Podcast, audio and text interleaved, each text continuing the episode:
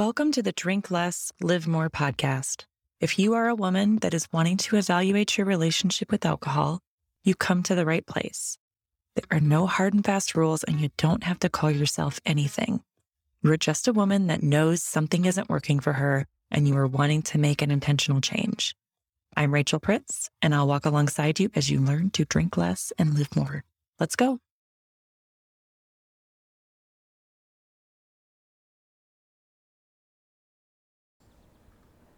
Welcome back. I am fresh off of spring break with my family. This was the first year in quite a while that we did not go anywhere. I think I've mentioned on here we are putting in a pool. and of course, all the dollars are going into all the things needed for the pool. But also, we've been working a little bit more on just enjoying simple things in our family.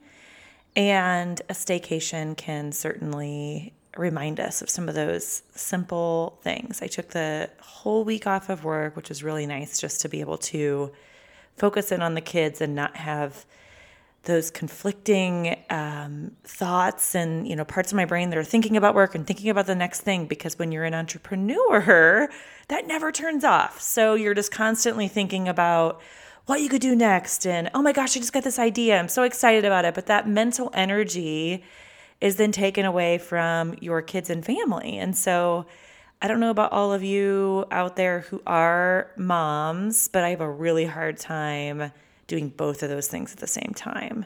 That became really apparent during the pandemic when I was trying to educate kids and do the work thing and manage all of the emotions going on um, with the pandemic and all the things going on in the world. So, just quite the uh, eye opening experience. But what we did was we took a couple of days, it rained the whole time here in Indiana, except for one day. And we did take that opportunity to go to the zoo, which was lovely. Got to see the dolphin show. Dolphins are just like the most mystical creatures to me. I just, I love them. So we got to see that, and the kids had a great time. And then we checked into a hotel like 15 minutes from our house to just hang out and swim the kids love going to a hotel. I mean, they walk in the door and they're like, oh my gosh, look over here. There's a little couch.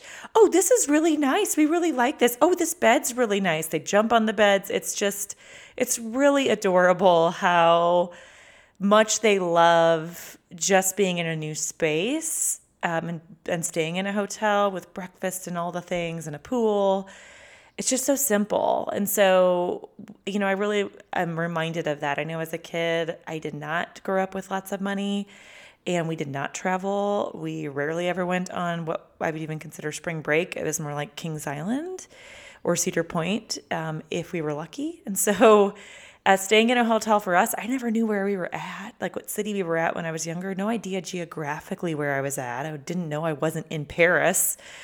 Uh, but I did know that I was somewhere different and fun and unique, and mom and dad were more present, and you know, all the things. So I don't know, these kids just remind us of how simple life can be and how we screw it all up as adults. We just make it so much more complex than it really has to be. Kids have it figured out for sure. So I also have my window open. I can I don't know if you can hear some little birdies chirping but it's a nice spring day here today, and you might hear the little birdies outside. I don't know. If you do, enjoy, because I love that sound. It's very soothing for me.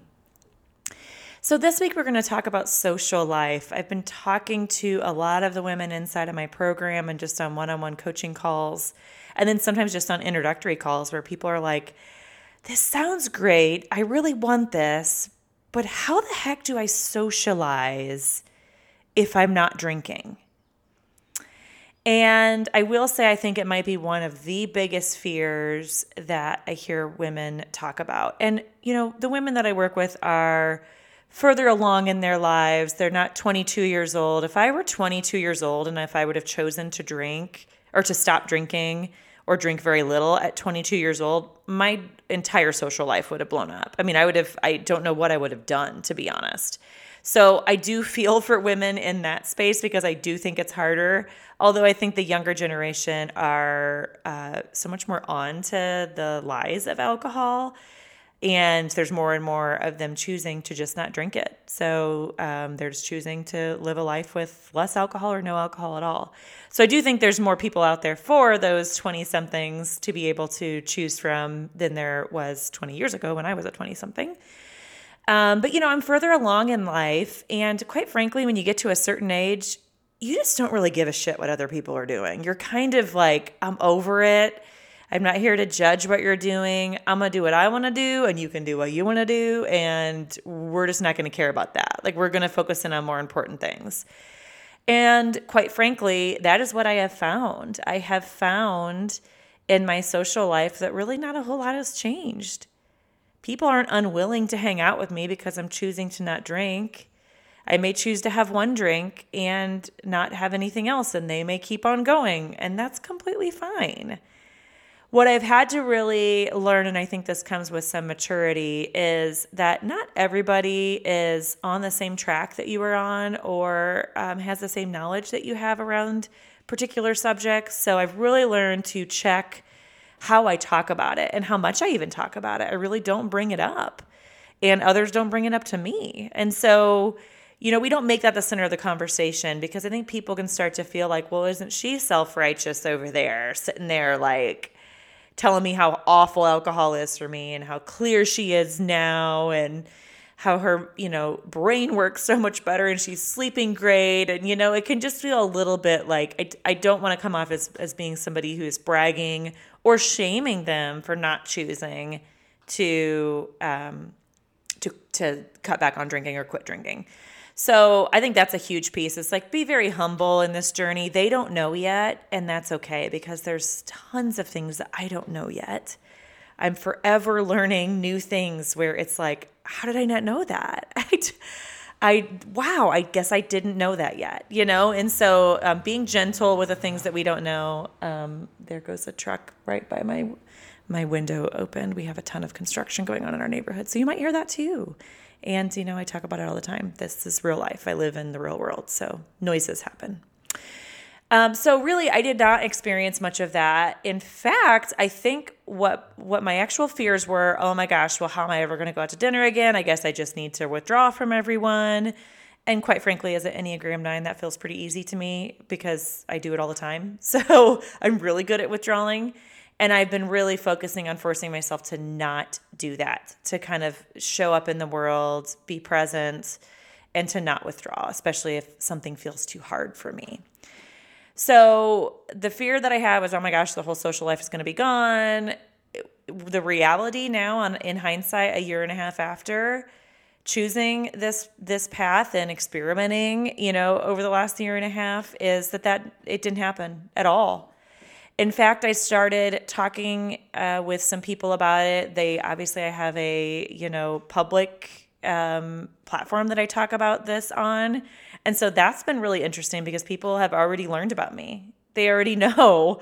And some of the people that know me are listening to this podcast and reading some of my social media posts, and they're like, oh, we already know what she's doing. She doesn't even have to tell us. She doesn't have to have the coming out party of, oh my gosh, I'm choosing to not drink right now.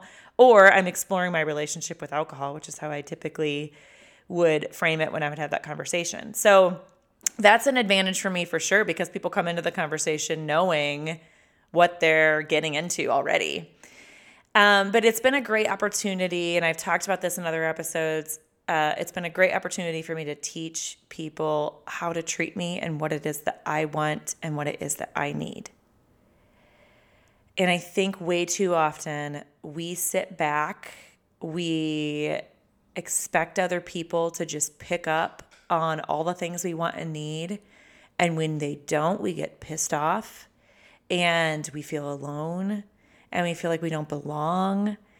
And it does not work for us. And so I'm here to politely ask you to take back the reins. Teach people how to treat you. Teach people who you are now, who you are today. That might be different than who you were 10 years ago. I hope it is actually. That might be different than who you're going to be 10 years from now or even 10 days from now. I don't know. I'm learning new things all the time. And it's amazing how often I look back and think, gosh, even a year ago, I was totally different. So teach people how to treat you. And the cool thing with that is you start to actually get more of what you want. I now get text messages and invites for tea because people know I love hot tea and a good cup of hot tea, like people that do it right, or coffee instead of going out for drinks after work or, you know, meeting for dinner and drinks. I now get requests to go for a walk instead of, hey, let's go get drinks or let's hang out on your porch and drink wine. I get requests from people that I didn't know were also on a similar journey or interested in a similar journey. And they're like, gosh, being around somebody that's doing this or that's a few steps ahead of me in this journey feels really great to me. And it feels like this isn't so hard and I'm not so alone. So that is what I have learned is that the social life that we think we are going to give up, first of all, we might that might not always be true, but second of all, that might actually be a really good thing. Maybe that social life isn't serving us anymore. Maybe there are some groups or some people that we need to spend less time with. And I know that's really, really hard, and it's hard to have those adult conversations about that. But I think it's really important. And as we progress through life, we continuously learn. I know I certainly do. That relationships come and go. There are some that stay forever, they're never going to go anywhere. And then there are some where they are there in a season of life and then they move on. No ill feelings towards those people. It's just no longer fitting into what you want. And that is completely fine. So, I would invite you when you're considering how this might blow up your social life, I would invite you to challenge your thinking because this is more than likely some fictional story that you're telling yourself. There may be a little bit of truth in there, but you have taken it and ran with it because we are excellent storytellers and our brains get into these stories and we can't even get ourselves out because we believe them to be so dang true. So I want you to question whether or not you, as an individual, challenging your relationship with alcohol is actually going to blow up your entire social life and no one will want to spend time with you. It is not true. So challenge your thinking around this and then try it on. We let the fear stop us from even trying. At least if you try, you're going to know. You're going to know the answer. So if you try and you start to have these conversations with people and your entire social life does blow up, well, now you know. At least you don't have to sit in the fear, you know the truth. If it doesn't blow up, which is more than likely what's going to happen, now you can say, oh, wow, what a lie I told myself. And this is some great evidence for the future because you are telling yourself so many other lies that are not true that have nothing to do with alcohol. There's just so many lies we tell ourselves. So what a great what a great experiment. What a great opportunity to prove yourself wrong. Let's go for it. Let's prove ourselves wrong around these fears with our social life. And then don't be afraid to talk about it. Um, you know, like I said, I have a public platform around it, so people kind of already knew I had an advantage there.